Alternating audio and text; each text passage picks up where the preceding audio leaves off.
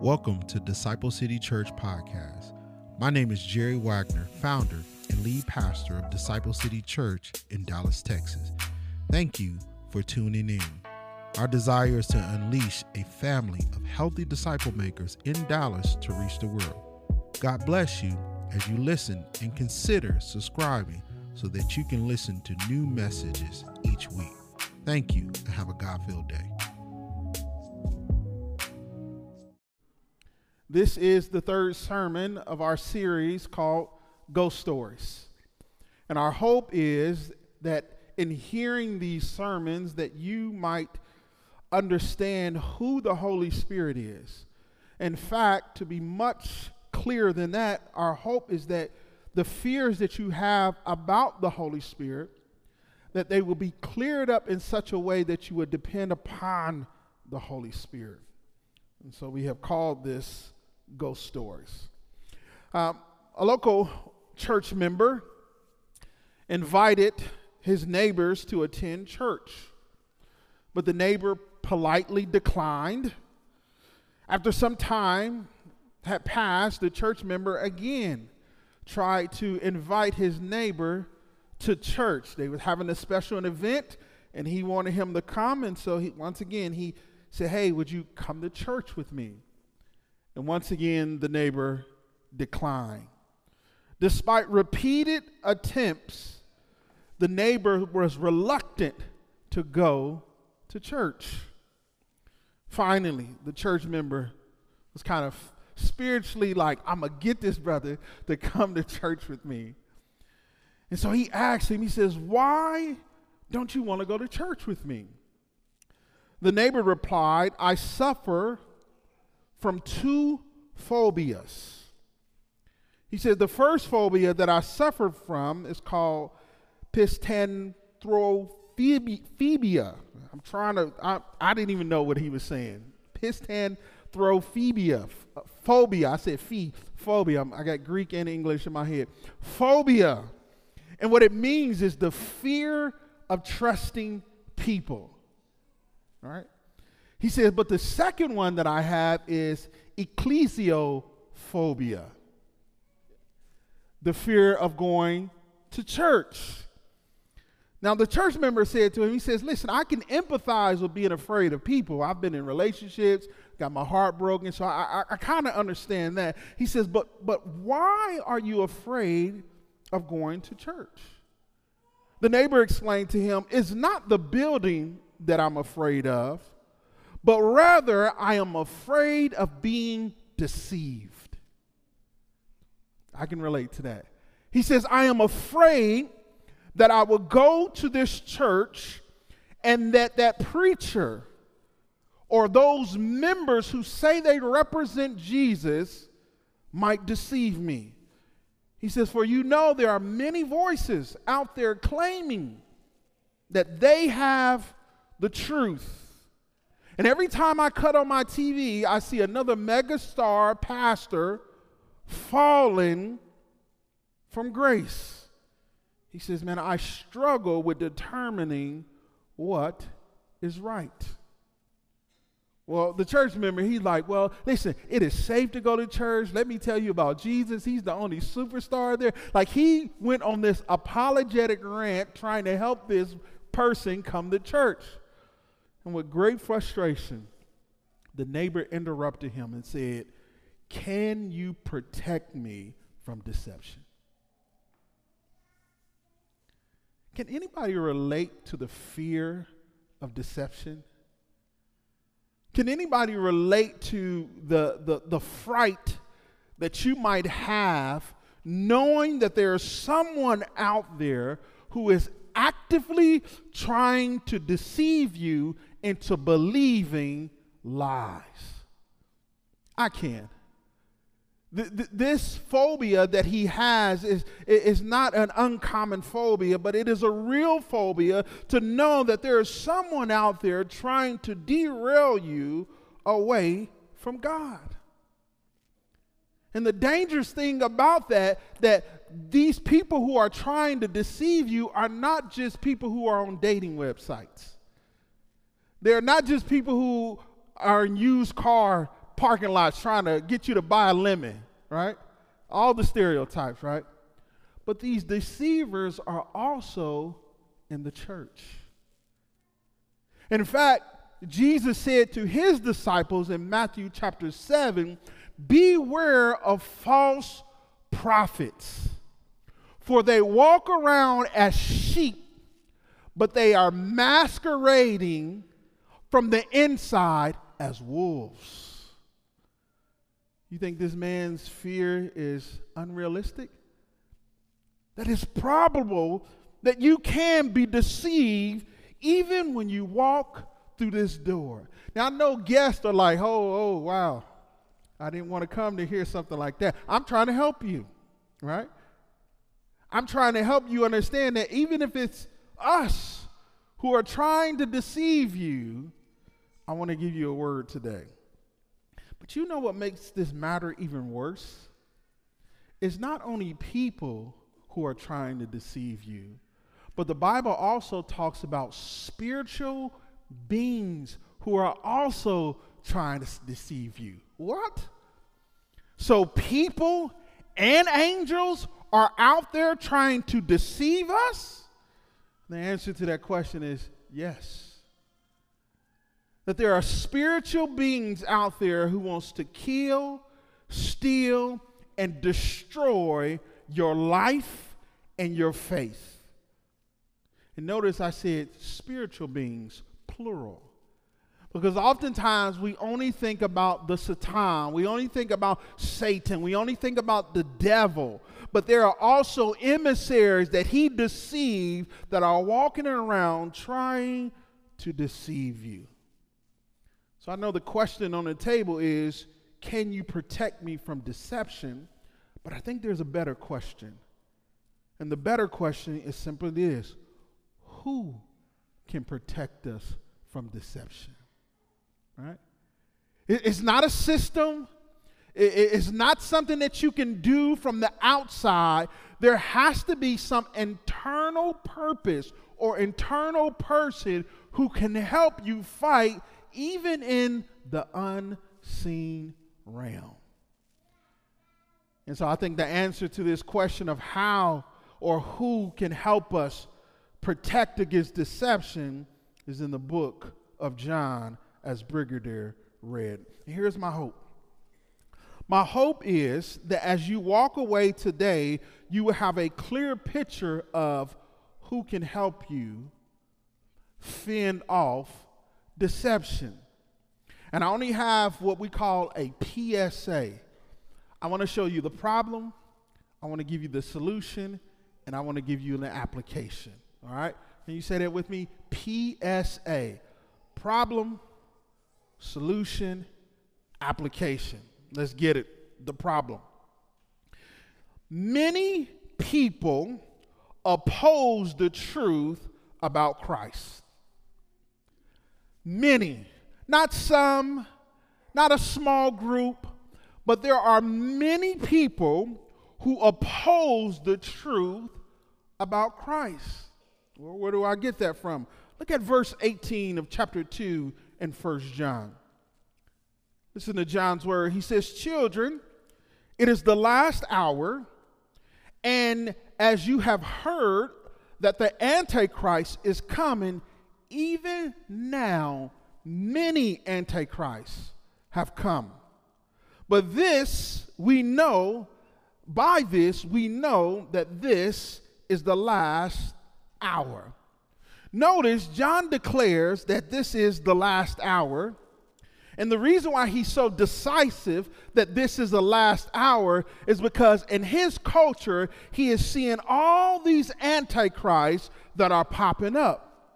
Now, notice he makes a distinction between the antichrist, the one who will fully embody Satan, and those who have the spirit of the antichrist, those who have been possessed or influenced by the Antichrist.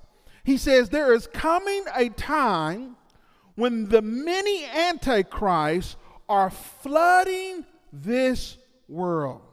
Now, it's funny because this term Antichrist is exclusive to John. There's no per other person, no other writer in the text, in the New Testament, that uses this phrase. It is John and John alone who use it. So, what does he mean? What does the term Antichrist mean? It simply means one who is against or one who opposes, right? Anti being the prefix, one who is against or one who is opposed and he or she is against or oppose Christ or Christos, right? Hold on to that word, Christos, right? This person is opposed to Christos or the anointed one. The Hebrew word for anointed one is Mashiach. Hold on to those terms. I'm going to cross them up and come back to them, right? Well, what are they opposed to? If these antichrists are opposed, then what are they opposed to? And there are three things in John's letters that he say that they are opposed to. He says that they are opposed that he is the Messiah, the Mashiach, or the Christos, right? They say that they are opposed to him coming in the flesh, speaking against the incarnation, and that they are opposed to him being God. This is what these antichrists, these many antichrists, are opposed to. If you want to take some notes, write these passages down. 1 John chapter 2, verse 22. 1 John chapter 4, verse 3. And 2 John chapter uh, 2 John verse 7, because you know it don't have a lot of chapters, right? All right. So 1 John chapter 2, verse 22, 1 John chapter 4, verse 3 and Second John, verse 7. Listen to First John 22. He says, Who is this liar, if not the one who denies that Jesus is the Christ? This is the one, Antichrist, the one who declare, denies the Father and the Son. Second verse. But every spirit does not confess Jesus is not from God this is the spirit of the Antichrist, which you have heard is coming. Even now, it is already in the world. Last verse. Many deceivers have began have gone out into the world. They do not confess the coming of Jesus Christ in the flesh. This is the deceiver and the antichrist. Are you tracking with me so far? He says, the Antichrist are opposed to Jesus being the one who brings salvation. The Antichrist are opposed that Jesus even came in flesh and entered into time and space. He says the Antichrists are those who say that Jesus is not God, that he is not divine, that he is not deity. What is the danger of teaching people that Christ is not the Savior and that Christ is not God? Two realities. The first one is if Jesus is not the Messiah and if Jesus is not God, then there is no hope for salvation. There's no hope. Because when Jesus died, the Bible says he rose again from the dead, which suggests that he conquered death and he paid for the debt of sin. There are people out there actively trying to teach you that that doesn't happen. That Jesus is not the Christ, therefore, there is no salvation for us.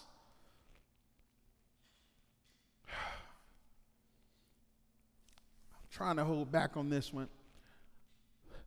In my community, there's a group of my brothers who have left the faith and have begun to follow Judaism.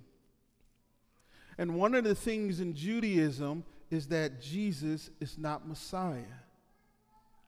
And the reason why I get emotional by that is because they are operating on these cults because of the fear and because of the lack of justice in their community, and they think going to this other cult will save them.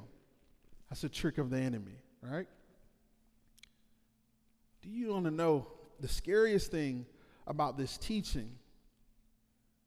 Is that not just that it is dangerous and it tells people that there's no room for hope for salvation, but this teaching is coming in to the church.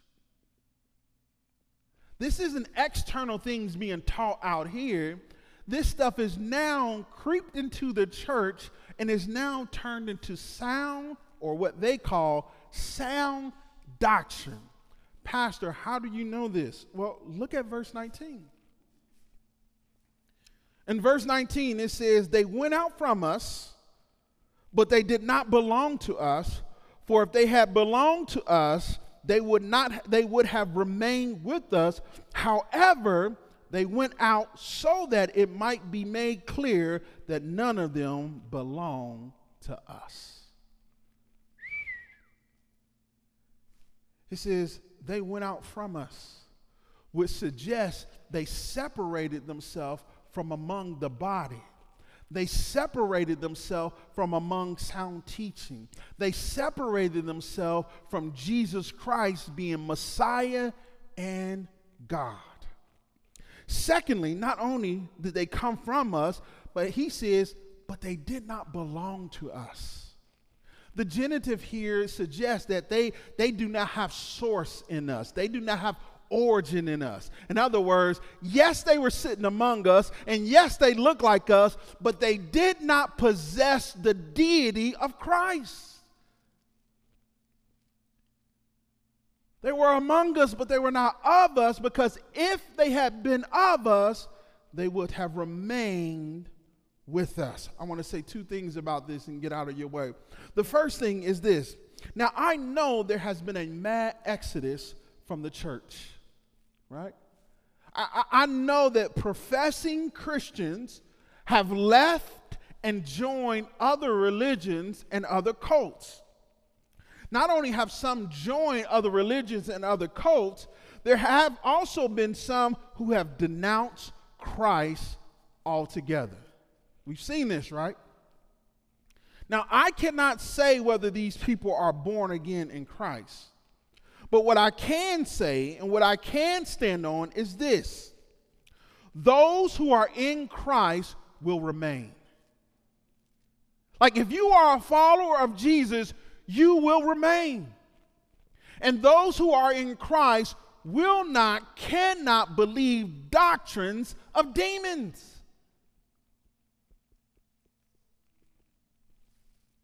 Like those who are in Jesus don't believe doctrines that are cast down from fallen angels.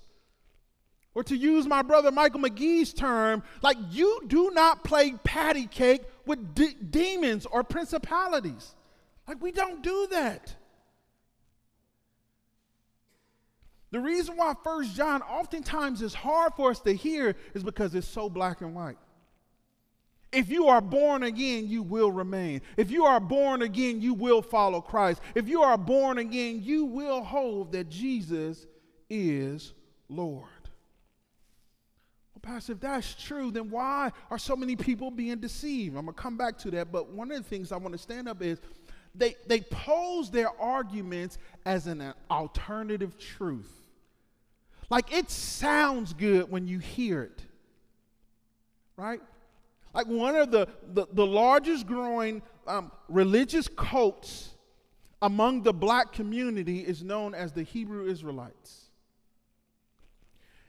By 2024, it will be 2.4, no, 2040. By 2040, it will be 2.4 million of them.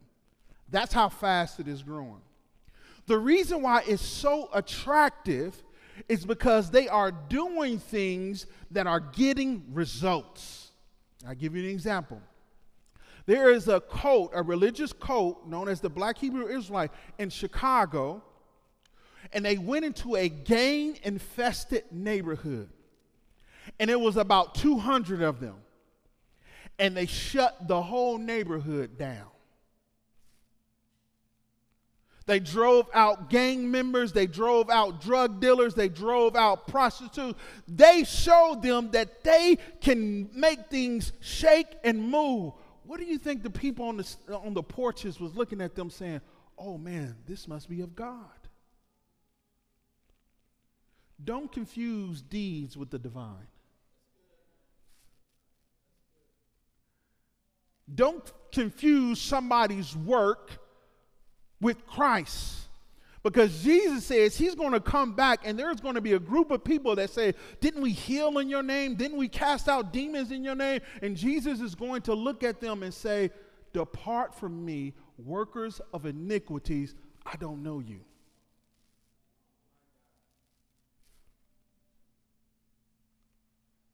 I don't know you.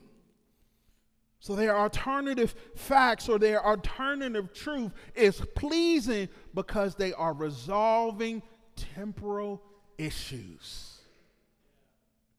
How, how, how, how do we protect ourselves against deceptive antichrist? Not only the ones in the church, but the ones who are doing miracles and the ones who are doing work on the outside. How do we protect ourselves? And the solution is simple for John. John says the way that we protect ourselves is found in verse 20. And he says to them, But you have the anointing. Notice the contrast there.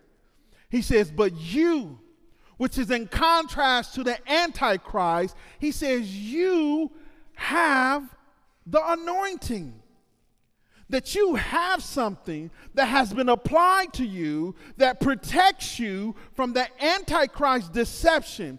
You have something that was applied to you, smeared on you, that protects you from the errors and the lies. You who are followers of Jesus have the anointing. Oh man, I, when I was reading, I was like, wow. Because the term anointing, some of us done seen this before. Like I, I can show you, like, whose grandmother here will say, baby, go get the anointing oil? Right? Right, you got one. If you ask Miss Annie right now, she got some in her purse right now. All of us know, am I lying, Miss Annie? Don't you got some right now? Come on, come on. all right? Like all of us know what anointing oil is, right? So let me give you um, some, some education real quick. The word anointing denotes the smearing or applying of anointment, ointment or oil or perfume. In fact, it can be used by either people or God. It has both a general sense for medicinal purpose, for healing, even the burying of dead, but it also has a special usage. Write this scripture down because I'm going to show you something in Exodus chapter 30, verses 22 through 33. When God is building out the tabernacle, he begins to create what we call this special anointing, the Hebrew word Mashiach. I'm going to keep saying it until we Mashiach. Now, this anointing was exclusive. You can get it nowhere but according to God's formula.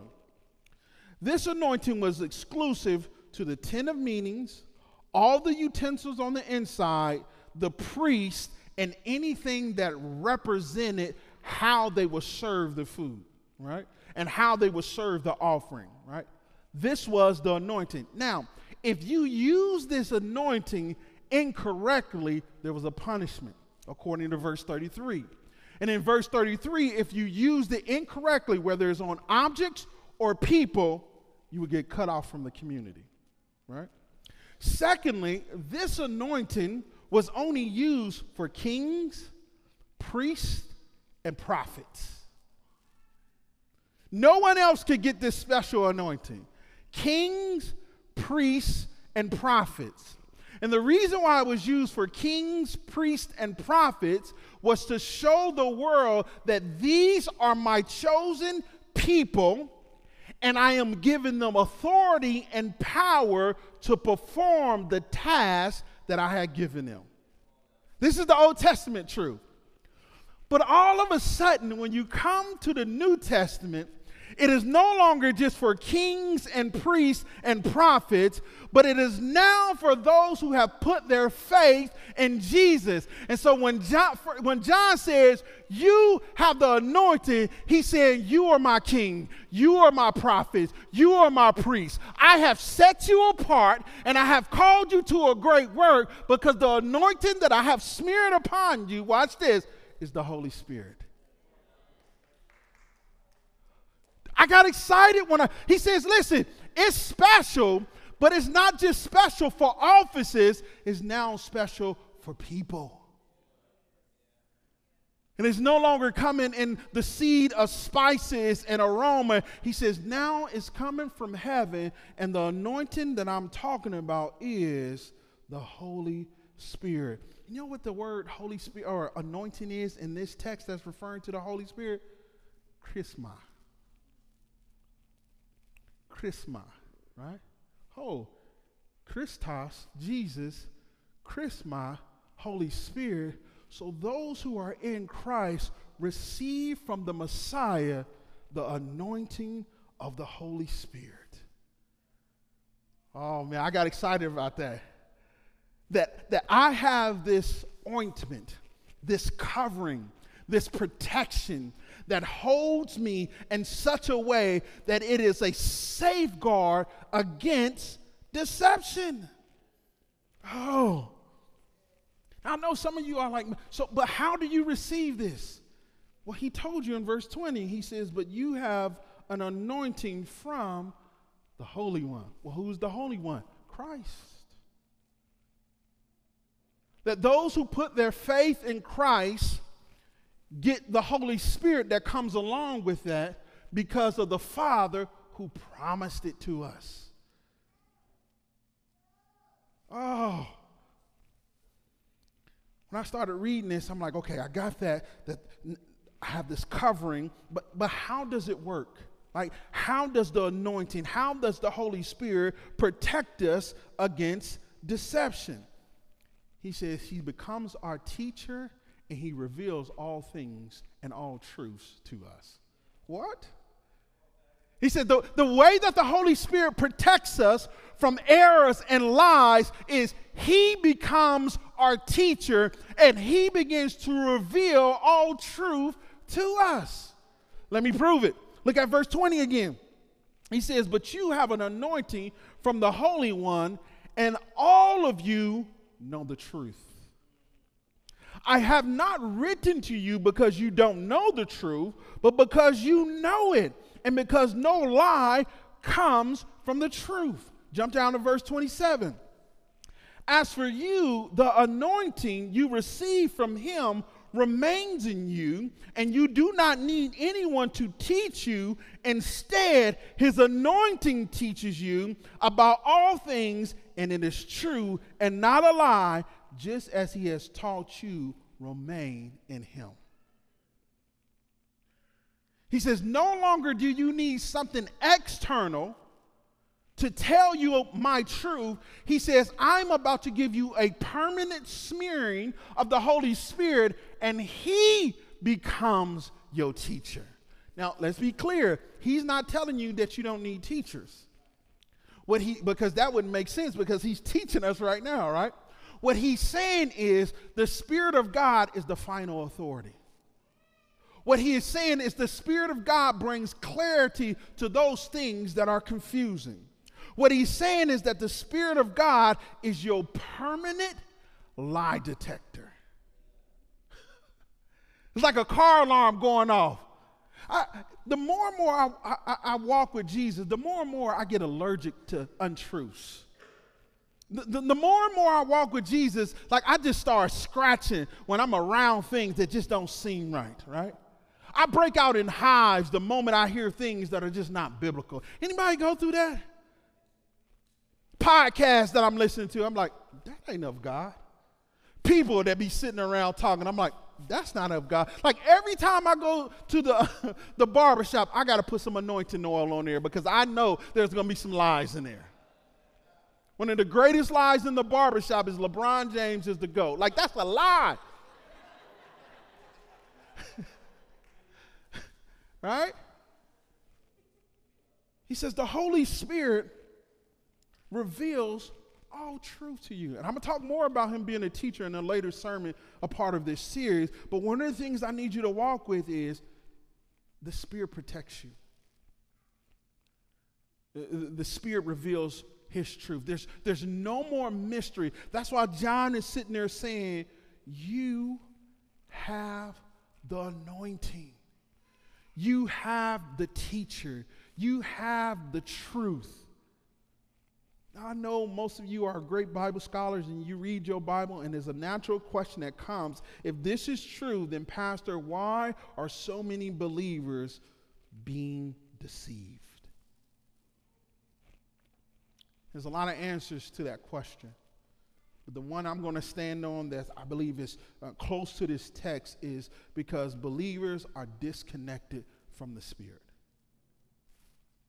One of the main reasons that people that, that profess to be followers of Jesus, who are truly born again, being deceived by this world is because they are disconnected from the Spirit. And that disconnection oftentimes turns into disbelief. And when we stop believing what God has said about His Word, in His Word about us, then we become easily manipulated by things on the outside. So, how? How do we activate the anointing of the Holy Spirit? And here's the application stay connected to the Holy Spirit. If you want to not be deceived by the Antichrist and all these messages that are on the outside, then you have to stay connected to the Holy Spirit. Well, Pastor, show me where you get that truth from. Look at verses 24 through 27. It reads, What you have heard from the beginning is to remain in you. If what you have heard from the beginning remains in you, then you will remain in the Son and in the Father. And this is the promise that He Himself made to us eternal life. I have written these things to you concerning those who are trying to deceive you. As for you, the anointing you receive from Him remains in you, and you do not need anyone to teach you. Instead, His anointing teaches you about all things and is true and is not a lie, just as it has taught you, remain in him. If you want to activate the protection of the Holy Spirit, you must stay connected to him. Notice in this passage alone, the word remain has been used four times. And the word remain here has a long rangy meaning. In fact, when Brigadier was standing up here, he changed the word remain to abide because that's one of the meanings to abide. Another meaning, mean, another um, meaning of this word is to rely. To rely upon the Holy Spirit. But the one I like the most is stay connected. Oftentimes, when John uses this word, he uses it in a very agricultural way. You can appreciate this, right? That he, he's thinking about a tree branch that is disconnected or connected to a tree. He says, listen, if you want to avoid deception, then stay connected. I was thinking about an illustration for this, and you know who came to mind? Azaria, my youngest baby, right? Azaria's vocabulary is out of this world right now, y'all. She say all type of stuff. She says, "Thank you. How are you doing today? Oh, why are you feeling that way?" But she has another one. She brings you the cell phone and she says, "Daddy dead." She says, "Daddy dead." She can tell you that the cell phone is dead. I don't know where she got it from. I don't know who she heard it from. But instead of saying off, she says, dead. And she says, huh, huh, put, put phone, put phone, because she's telling you to connect it to the power source. All right? Here's what I've learned that there is a lot of dead Christians because they are disconnected from the power source. There's a lot of Christians who are not activating and walking in the Holy Spirit because they are disconnected from the Holy Spirit. Deception comes because there's distance between you and God. Deception comes because you are not plugged into the one who gives you life. And notice something in the text the issue is not the Holy Spirit. Because the text says in verse 27 As for you, the anointing you receive uh, from him will remain in you.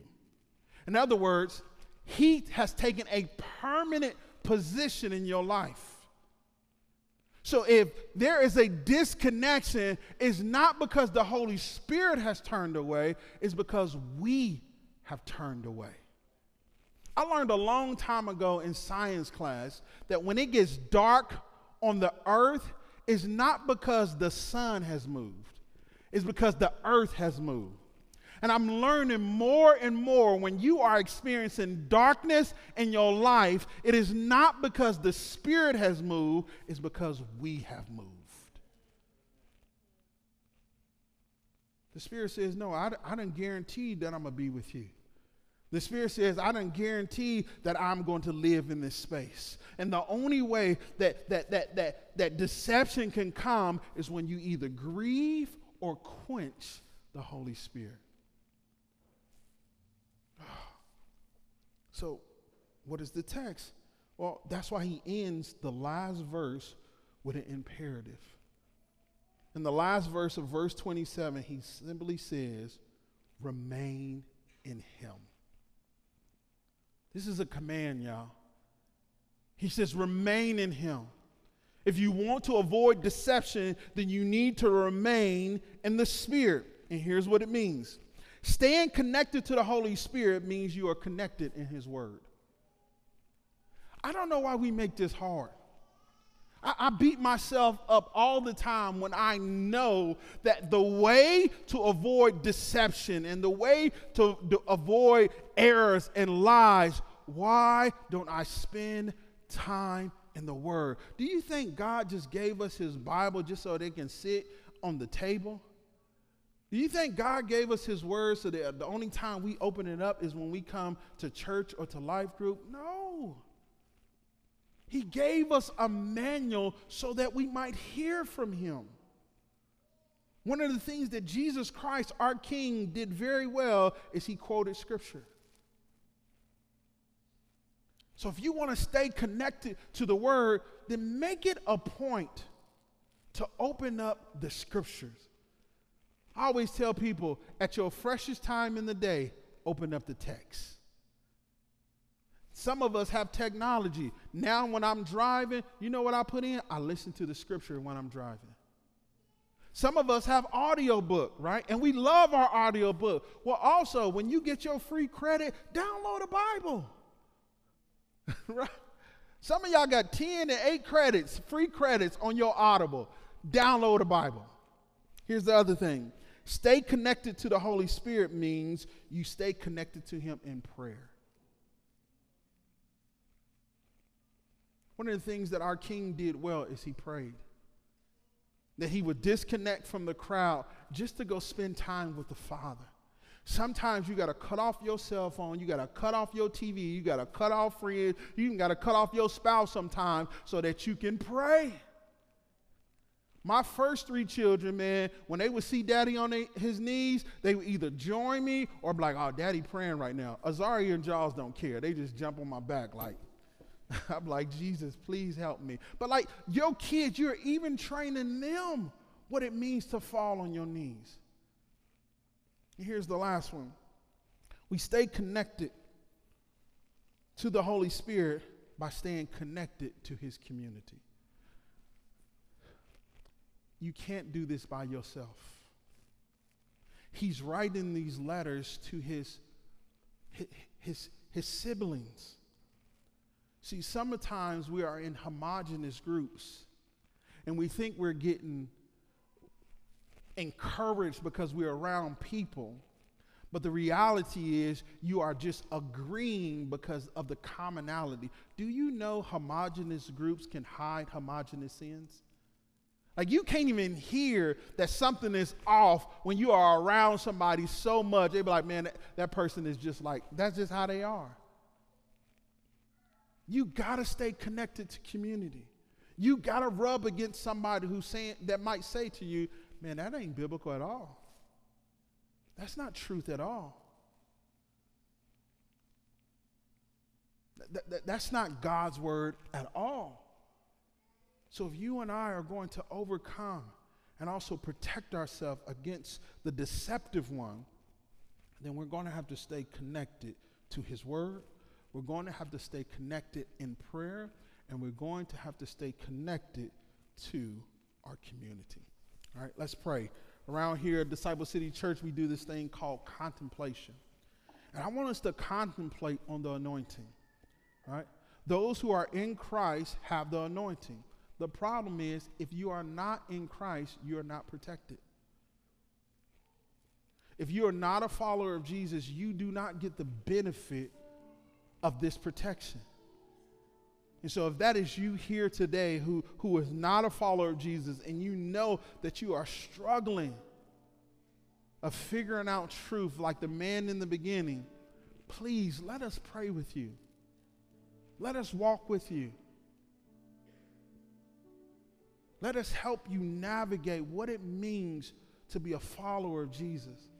And for those who are followers of Jesus, who have fallen to sin, repent and get connected back to the King. Turn. You know the truth. Why do you continue to walk in this? And as the prayer team come um, forward, man, let us pray for, with you and for you. Amen.